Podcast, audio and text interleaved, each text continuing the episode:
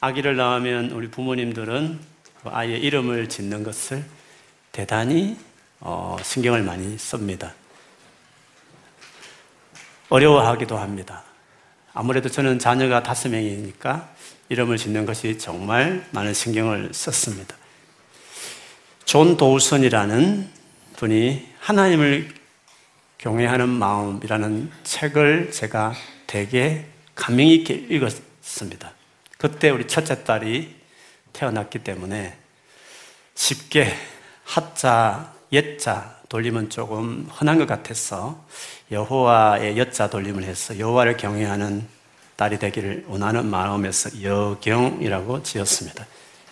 둘째 딸이 태어났을 때 여호와를 경외한다면 하나님을 두려워한다면 아마 그는 깨끗하게 진실하게 정직하게 살 수밖에 없을 거다. 그래서 여호와 앞에 진실한 아이로 살기를 바라는 마음에서 여진이라고 지었습니다. 그리고 또 셋째 딸이 태어나서 하나님을 경외하고 그래서 하나님 앞에 진실하게 살아가기 시작한다면 반드시 그는 하나님이 원하는 삶, 하나님의 소원을 이루어주는 딸이 될 것이다. 이래서 여원이라고 지었습니다. 그런데 또 생각지 못하게 아들이 생기는 바람에 소원으로 이루어드리면 끝나야 되는데 어떻게 할까 하다가 하나님의 소원은 구약시대에 보면 하나님이 약속한 가나안 땅에 들여보내는 것이었으니까 아 여우사 같이 사내니까 여우사 같이 살면 딱 좋겠구나. 그래서 그 여호수아의 이미지를 가진 여로 시작되는 뒷말을 아무리 찾을래도 생각이 나지 않았어요. 그래서 아, 이 아이는 영국에 살 확률이 많으니까 어, 조슈아 해도 되겠다. 그래서 조슈아라 하고 한글은 그냥 여호수아 이렇게 지었습니다. 그런데 또 생각지 못하게 아들이 또 태어나서 어떻게 할까 생각을 한 중에 원래 제가 아들에 대해서 생각했던 이름이 하나 있었습니다. 지금 성경보다 좀 앞에 있는 성경이었던 개혁 한글 이런 성경에 보면 어린 모세를 그 바로의 공주가 갈대아 상자에 있는 그 모세를 탁 봤을 때, 에, 아, 그렇지 않죠. 그 전에 부모님이 봤을 때 그 아이가 준수했다 그랬습니다. 준수해당 영어로 fine이거든요. fine. 너무 그 빛나고 좋았다 는 뜻이죠. 근데 그 준수란 말을 또 썼던 인물이 다윗이었습니다. 그래서 위대한 모세와 다윗이 순수한 아이였다. 이것을 생각해서 아들 낳으면 그렇게 해야지라고 생각했습니다. 그래서 여호 앞에 준수한 아이 이렇게 해서 여준 이렇게 아, 지었습니다. 주님께 아름다운 영광 돌리는 것으로 이제 진짜 끝내는 아, 그런 의미로 이름을 했습니다. 예전에는 많이 그랬습니다. 요즘엔 또 그럴 수 있지만 꼭 그 이름 중에 자기 가문에 돌림자 있지 않습니까? 뭐 주자 돌림이든지 뭐 자자 돌림이든지 원자 돌림이든지 하나를 꼭 이렇게 해서 우리 가문이다 이렇게 해서 이름 앞에 보면 자녀들이 많으면 똑같은 이름을 이렇게 사용하는 예들이 있습니다. 오래 전이었습니다. 저희 교회 집사님을 계셨던 한 분이 결혼을 하시고 그 딸을 낳았습니다. 근데 그 딸의 이름을 아내 이름하고 똑같이 지었습니다.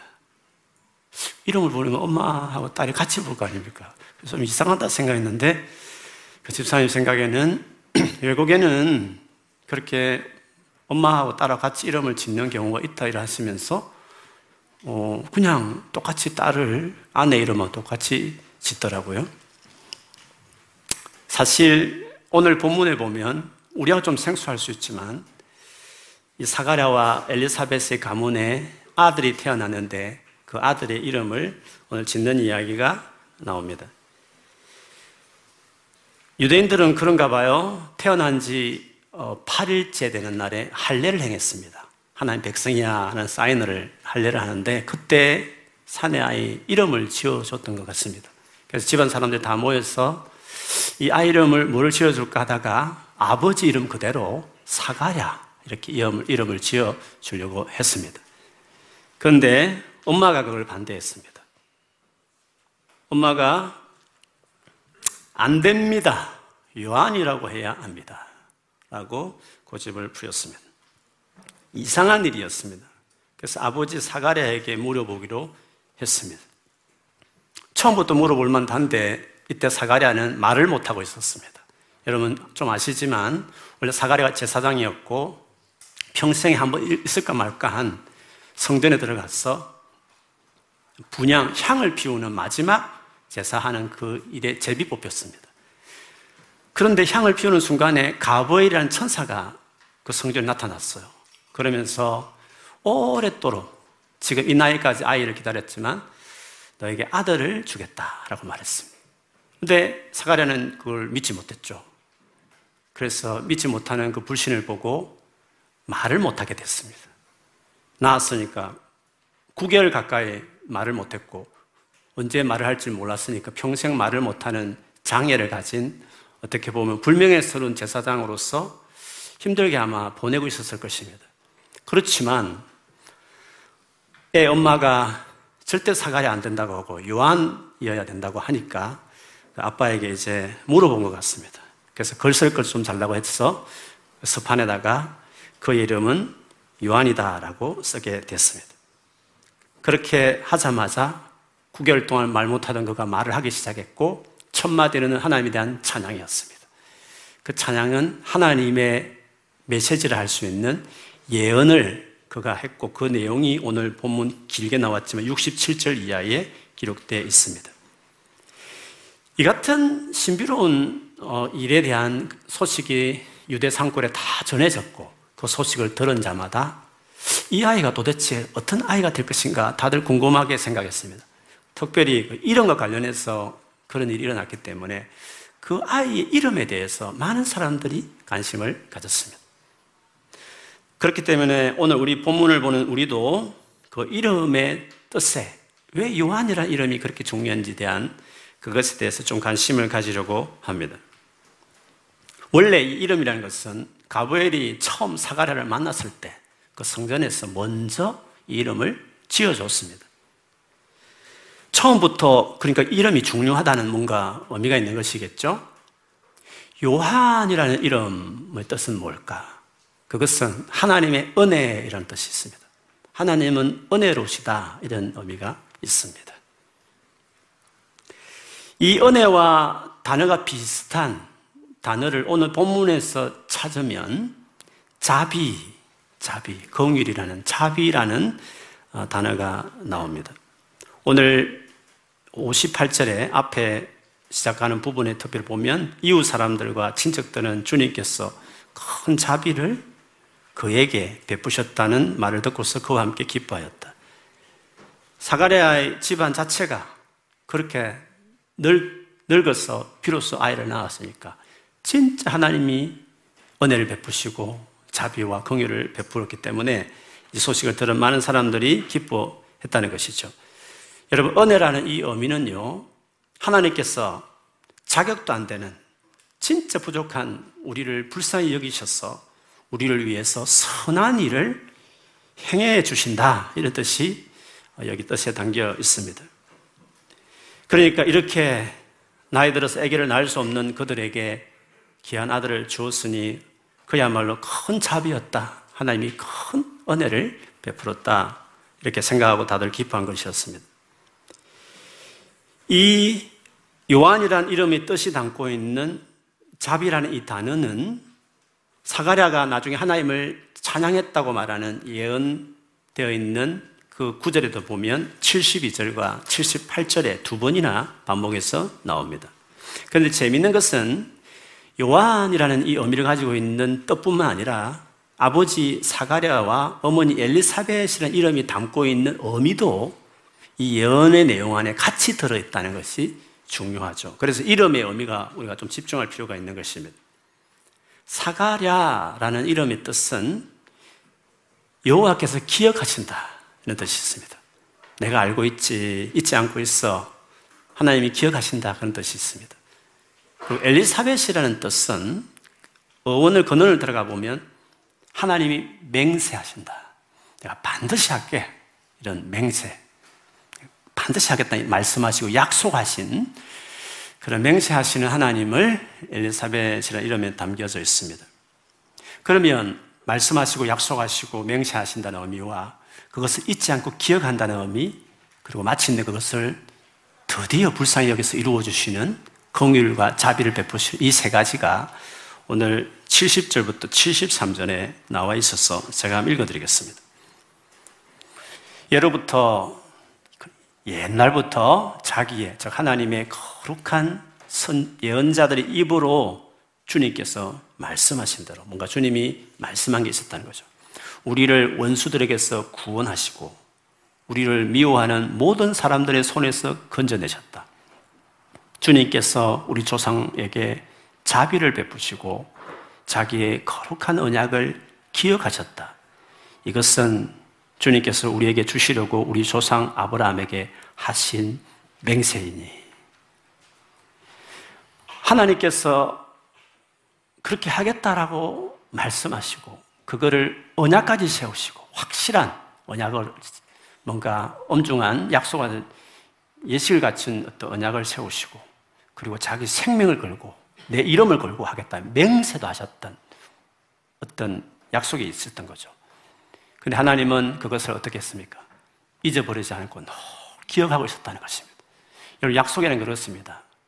마치 그것을 덕을 볼 약속을 받은 사람이 잘 기억하지, 약속을 막상 해줄 사람은 잘 기억 안 할 때도 있습니다. 우리 여준이는 늘, 어, 약속하라고 늘 말하죠. 그러나 약속을 할 수 없죠. 우리 여준이는 어, 똑똑합니다. 그래서 약속하면 1년 동안 기억합니다. 어, 아이스크림 사줄게 지나가면서 그냥 하는 말도 꼭 기억합니다. 왜 저 언니 오빠는 아이스크림 안 사주지? 늘 이야기합니다. 여러분 절대 아이라고 비말하면 안 됩니다. 아이 다 기억합니다. 그래서 항상 갈 때 차 타고 가면 이제 집에 가서 뭐 엄마 뭐 할까? 아빠 뭐 해줄래? 약속을 해라. 약속 전혀 안 합니다. 약속하면 그 약속의 근거에서 얼마나 우리를 괴롭히는지 모릅니다. 근데 하나님이 이상하죠. 그 은혜를 받을 이스라엘 백성들은 새까맣게 까먹고 살고 하나님을 떠나 살고 버리고 멀리하고 살았어도 해주겠다 하신 하나님은 잊지 않으시고 늘 그 약속을 기억하신다는 거죠.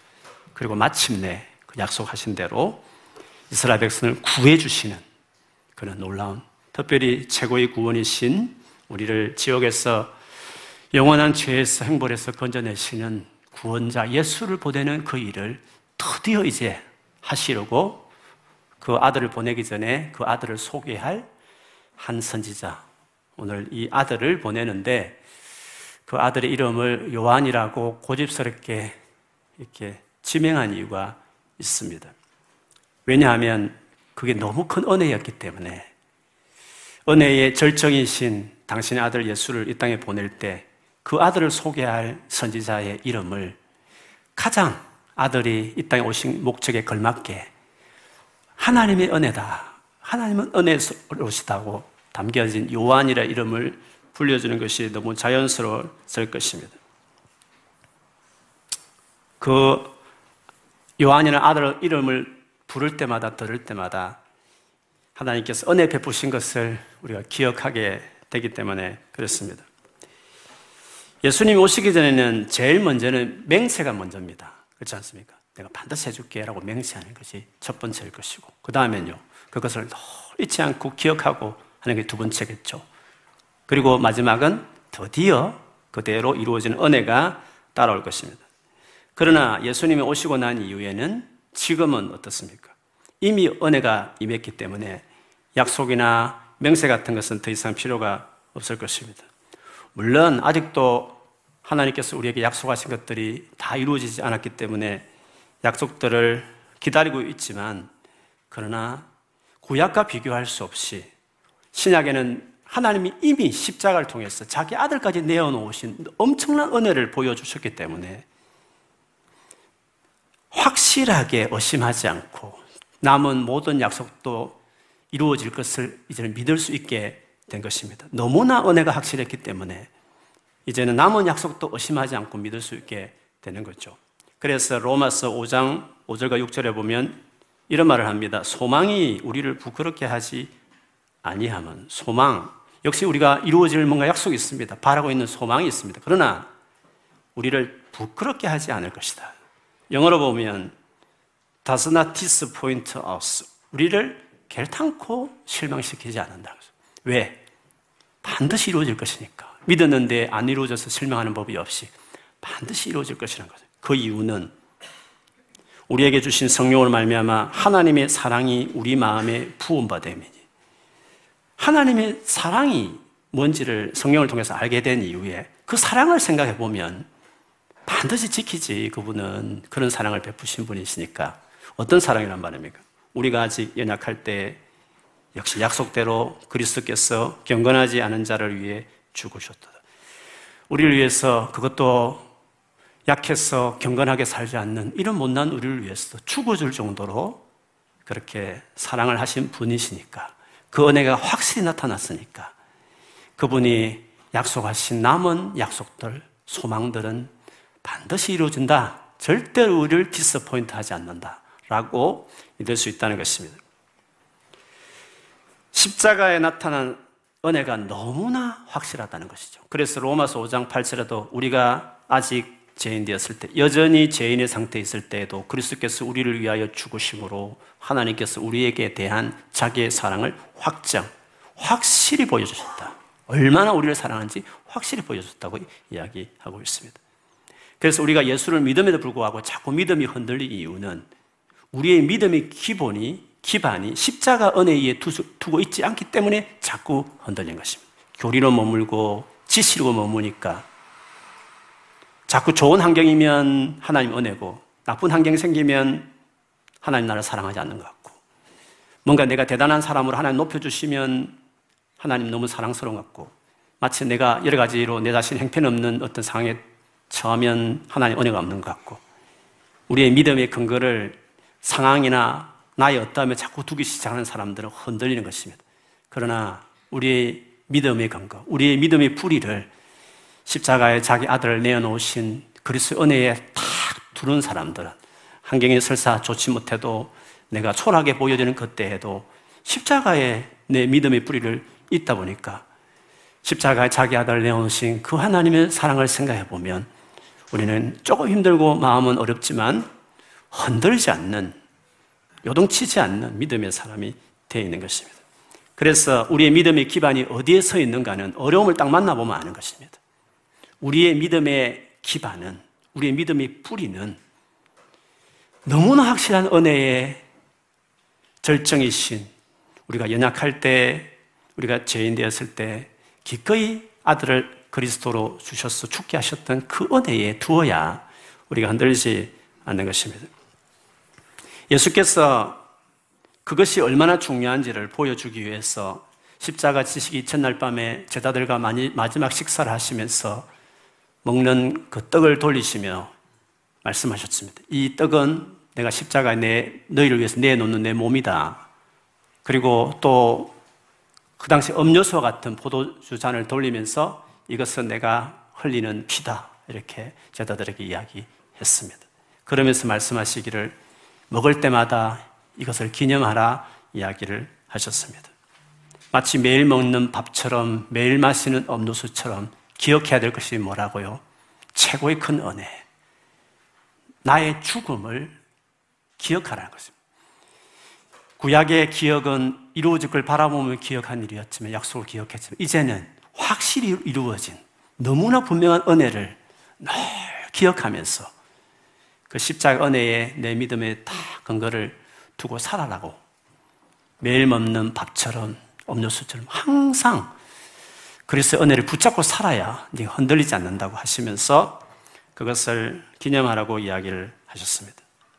내 평생에 내가 일생토록 선하신가 인자하심이 반드시 나를 따르니 내가 여호와의 집에 영원히 살리로다.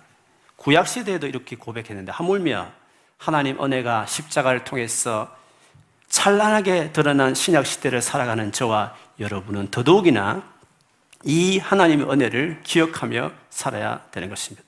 매일 먹는 밥과 음료수처럼 그것을 기억하며 살아야 합니다. 하나님 은혜가 얼마나 여러분 확실한지 아십니까? 우리가 예수를 믿자마자 십자가에 돌아가신 그 예수를 믿자마자 무슨 놀라운 일이 생깁니까? 하나님, 하나님 영이신 하나님이 내 안에 들어오십니다. 내 신체 안에 들어옵니다. 내 인격 속에 하나님이 들어와 거하십니다. 그리고 영원히 떠나지 않는다고 말했습니다. 할 말 끝났죠. 하나님이 직접 나와 같이 살겠다는 것입니다. 영원히 살겠다는 것입니다. 언제부터요? 예수를 믿자마자. 예수의 죽음이 나를, 나를 위한 죽음이라고 받아들이자마자 하나님이, 하나님 영이신 그분이 내 안에 거하시니 예수 믿자마자 우리가 얼마나 큰 은혜 안에 사는 존재가 되었는지를 그만큼 잘 표현하는 말은 없을 것입니다. 하나님이 내 안에 아예 함께 하고 계시기 때문에 현재 우리의 삶은 하나님의 은혜 안에 있는 상황이다라고 말할 수 있는 것입니다. 로마서 5장 2절에는 마치 그것을 이렇게 표현했습니다. 또한 그로 말미암아, 즉 예수님을 말미암아 우리가 믿음으로 예수님이 십자가 돌아가셨고 그것을 믿음으로 어떻게 됐습니까? 이 은혜에 들어감을 얻었으며 은혜에 들어갔다 했습니다. into his grace. 그의 은혜 안에 into 그의 은혜 안에 access 했다 그랬습니다. 무슨 말입니까? 우리가 은혜 안에 들어갔다 이 말입니다. 오른쪽을 봐도 은혜요, 왼쪽을 봐도 은혜고, 위로 봐도 은혜고, 밑으로 봐도 은혜고, 뒤를 봐도 은혜고, 우리는 사방이 은혜로 둘러싸여 있는 존재로 우리의 인생이 은혜로 둘러싸여 있는 삶이 되었다. 그렇게 이야기하는 것입니다. 바울이 되게 어려웠을 때가 있었습니다. 여러분, 어렵고 힘들었을 때 우리의 상황이 무엇인지를 기억해야 됩니다. 우리가 은혜 속에 있다는 것을 기억해야 합니다. 자기 몸을 찌르는 가시처럼 자기를 몹시 힘들게 하는 사람들이 많은 사역 가운데 있었습니다. 그래서 하나님께 이 가시를 좀 제거해 달라고 간절히 기도했습니다. 그러자 주님이 뭐라고 여러분 말씀하셨는지 아십니까? 고린도후서 12장 9절에 보면 그러나 주님께서는 내게 이렇게 말씀하셨습니다. 내 은혜가 내게 족하다. 내 능력은 약한 데서 완전하게 된다. 그러므로 그리스도의 능력이 내게 머무르게 하기 위하여 나는 더욱더 기쁜 마음으로 내 약점들을 자랑하려고 합니다. 했습니다. 가장 힘든 순간이었기 때문에 그래서 하나님의 은혜가 자기에게 없다고 생각했는데 주님은 내 은혜가 너에게 족하다. My grace is sufficient for you. 나의 은혜가 sufficient, 충분하다. 네가 지금 은혜가 없는 게 아니야. 무슨 소리? 예수 믿은 이후에 너는 은혜 속에 into His grace, 어, 은혜 속에 들어갔기 때문에 은혜 속에 은혜의 바다에 들어간 상태이기 때문에 너희 주변 전체 은혜로 듣고 있기 때문에 예수 믿은 이후에 나의 은혜는 sufficient, 너에게 충분하다 그렇게 이야기했습니다. 왜 그러냐 하면 지금 약한데요. 지금 이렇게 힘든 상황인데요. 어떻게 그렇다 말합니까? 내 능력이 너 위에 머물러 있다라고 말했습니다. 예수 믿기 전에는 그게 없었는데 예수 믿은 이후에는 약한 그대로 네 어려운 상황 그대로만 있는 게 아니라 그 가운데 그 상황에서 complete 할 수 있도록 온전하게 할 수 있는 능력이 너희에 머물러 있다. 그렇기 때문에 내 은혜가 sufficient to you. 너에게 충분하다. 이렇게 이야기를 하셨습니다. 너의 삶을 온전하게 그렇게 연약하지만 힘들지만 상황이지만 너의 삶을 온전하게 할 수 있는 나의 능력이 너에게 머무는 상태이기 때문에 너는 그런 존재가 되었기에 너는 충분한 은혜를 누리고 있는 상황이다라고 말씀을 하셨습니다. 그래서 여러분 예수를 믿고 난 이후에 나의 자원, 나의 상황만 바라보지 않고 내에 머물고 계신 능력, 하나님의 은혜가 뭔지, 은혜가 있다는 사실들을 기억하고 그 은혜로 살아가는 법을 배워야 합니다. 내가 아무리 약해도 내가 처한 상황이 아무리 힘들어도 하나님 은혜가 있어서 충분히 감당할 수 있다라는 기대가 있어야 되고 믿음을 가져야 하는 것입니다. 그리고 실제로 그것을 경험하는 것이 이제는 중요합니다. 에베소서 1장 19절에 보면 바울이 에베소 교회 성도들 위해서 이런 기도를 했습니다. 믿는 사람들인 우리에게 강한 힘으로 활동하시는 하나님의 능력이 얼마나 엄청나게 큰지를 여러분이 알기 바랍니다. 모르는 사람이 있다는 것입니다. 예수를 믿어도 은혜가 있다는 걸 모르는 것입니다. 강력한 능력이 머물고 있는 존재가 되었다는 걸 모르는 크리스찬들이 너무 많기에 바울은 에베소 성도를 기도하면서 믿는 사람들은 우리에게 강한 힘으로 활동하시는 하나님의 능력이 얼마나 엄청난지를 너희가 알기를 바란다 라고 기도한 것이었습니다. 실제로 바울은 이런 삶을 사는 법을 알았습니다. 그래서 골로새서 1장 29절에 보면 이 일을 위해 즉 수많은 어려운 사역들을 위해서 힘쓰고 애썼는데 뒤에 보면 내 안에서 능력을 주시는 그리스도를 의지하여 힘차게 나아갑니다고 말했습니다. 내 안에서 내 속에서 능력을 주시는 그리스도 의지하며 힘차게 나아갔다. 은혜로 사는 법을 알았다 이 말입니다. 예수를 믿고 나서도 내가 지금 은혜 안에 있다는 것과 그 은혜로 사는 것을 아는 것과 모르는 것은 천지 차이입니다. 모르는 사람은 그냥 자기 능력껏 사는 겁니다. 내가 부족하면 부족한 대로 낙심하고 상황이 어려우면 어려운 대로 낙심하는 것입니다. 근데 주님은 바울에게 말했지만 그 힘들고 어려울 때 충분한 은혜가 뭔지, 즉, 너희의 머무는 능력이 뭔지, 그, 그 능력을 살아가는 것이 무엇인지를 아는 것이 중요하다. 그것을 말씀하신 것이었습니다. 그래서 영적 아들 디모데에게 쓴 디모데우스 2장 1절에 보면 나의 사랑하는 아들 디모데여 예수 그리스도의 은혜로 인해 강하고 담대하십시오라고 이야기했습니다. 예수 그리스도의 은혜로 인해 강하고 담대하십시오. 그러니 우리의 삶이 예수 믿는 저와 여러분의 삶이 은혜로 가득하다는 것을 알아야 합니다. 그래서 내 힘과 노력으로만 세상을 산다고 생각하면 안 되는 것입니다. 하나님의 은혜로 살아갈 수 있다는 것, 하나님 은혜로 살아가는 것이 뭔지를 알아야 된다는 것을 이야기하는 것입니다. 세상에는 자기 힘과 노력으로 살아가는 사람들 많습니다. 그러나 예수를 믿고 난 이후에는 그 정도 아닙니다. 열심히 최선을 사는 것은 너무나 당연한 일이지만 그러나 예수 믿는 우리만이 가지고 있는 내게 머물고 계신 능력, 하나님의 은혜로 살아가는 것이 무엇인지를 알아야 되고 그걸 믿어야 되고 그 실제로 경험하는 삶을 사는 것입니다. 그것을 의지하며 사는 것이 정말 중요합니다.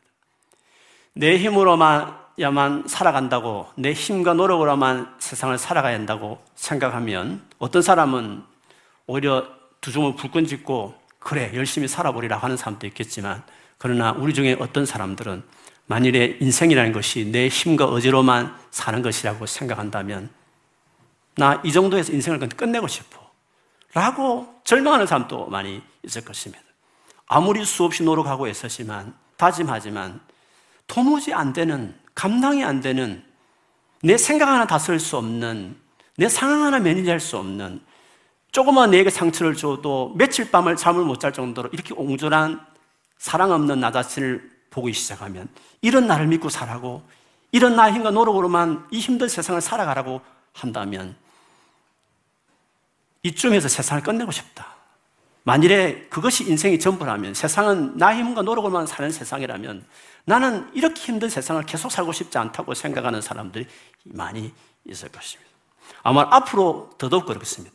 인간관계 맺는 것을 어려워하고 고립되어 살아가는 수많은 사람들이 계속해서 자기를 주목할 때마다 상황을 볼 때마다 계속 자신이 없는 자기 자신을 상황을 볼 때가 많을 것입니다.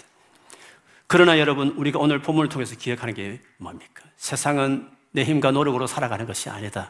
최선을 다하는 것은 맞지만 그러나 세상은 세상을 살아가는 새로운 방식이 있다는 것입니다. 뭡니까? 은혜로 살아가는 세상이 있다는 것입니다. 은혜로 살아가는 사람이 될 수 있다는 것입니다. 하나님의 가득 찬 은혜 속에 은혜 바다에 잠겨서 은혜로 다스림 받고 은혜가 주도되는 삶을 살아갈 수 있는 존재가 될 수 있다는 것입니다. 어떻게 하면 예수 그리스도를 모시면 믿으면 우리는 그런 존재가 되는 것입니다. 그렇기 때문에 아무리 내가 행편없고 부족한 사람이고 아무리 감당 안될 만한 상황이고 미래를 생각해봐도 도무지 소망이 없어 보고 어떻게 될지 불안할 것만 있다 치더라도 그것만, 그것만 생각할 수 없는 게 있습니다. 왜? 세상에 그보다 훨씬 더 중요한 것이 하나님의 은혜가 있다. 하나님이 값없이 불쌍히 여기셔서 일해주시는 은혜가 내 삶을 감싸고 있고 은혜가 나를 내 삶을 이끌어간다는 사실을 기억하는 것입니다. 그래서 우리에게는 그 은혜를 계속 기억하고 그 은혜를 의지하고 그 은혜를 구하고 그 은혜 때문에 낙심하지 않고 소망을 가지고 살아가는 것이 필요한 것. 그래서 하나님께서 기억하신다, 계속 기다리는 어떤 사가랴 이름보다는 아닙니다. 요한이라고 해야 합니다. 이제 은혜가 이루어졌으니 요한이라고 해야 된다고 하는 고집스러운 이 엘리사벳의 말대로 하나님은 요한이라는 이름을 주신 것이었습니다. 그래서 우리가 날마다 기억해야 될 이름은 요한입니다. 날마다 우리가 불러야 할 이름은 요한입니다. 우리 인물들에 보니까 요한이라는 이름이 두 사람 있더라고요. 문요한, 안요한 두 명 있었어요. 여러분 힘들 때마다 제가 문요한 집사님과 안요한에게 전화하라 그랬습니다. 요한의 이름을 떠오를 때마다 그렇지 내 힘으로 안 되지만 상황이 힘들지만 그렇지 요한이 있지 하나님의 은혜가 있지 그것 때문에 다시 일어서는 것입니다. 그런데 하나님 은혜를 의지하면 의지할수록 자기 힘과 노력으로 살아가는 삶은 훨씬 더 놀라운 삶을 살아가는 것을 경험하게 되는 것입니다. 그래서 요한이라고만 해야 하는 것입니다. 요한이라 이름을 우리가 붙들고 살아가야 되는 것. 특별히 은혜가 절정인 십자가 사건을 믿는 사람은 은혜가 얼마나 놀라운지를 기억한 사람들은 죽을 때까지 더 어려운 상황이 예상되는 삶일지라도 옛날보다 훨씬 부족한 자기 자신을 볼지라도 은혜가 있지 내게 요한이 있지 요한이라고 그 이름을 부르면서 살아가는 자들이 되어야 되는 것입니다. 그러니 하나님의 은혜가 있는 세상에 여러분 살고 있으니까 여러분은 행편없고 여러분 상이 아무 어려워도 걱정하고 놀라지 말고 두려워하지 말라는 것입니다. 소망을 가자는 것입니다. 그리고 그 은혜를 간절히 구하라는 것입니다. 찾고 구하시면 그 은혜가 여러분을 살게 하고 그 은혜가 나를 나되게 만드는 놀란 삶을 경험하는 것입니다. 요한이 있으니까 은혜가 있으니까 내가 살아야 될 이유가 있고 소망이 있는 것입니다. 우리 앞뒤 전으로 우리 그렇게 인사하십시다. 당신에게 요한이 있습니다. 한 번 더 인사하십시다. 하나님 함께 하시니 걱정하지 맙시다. 아멘.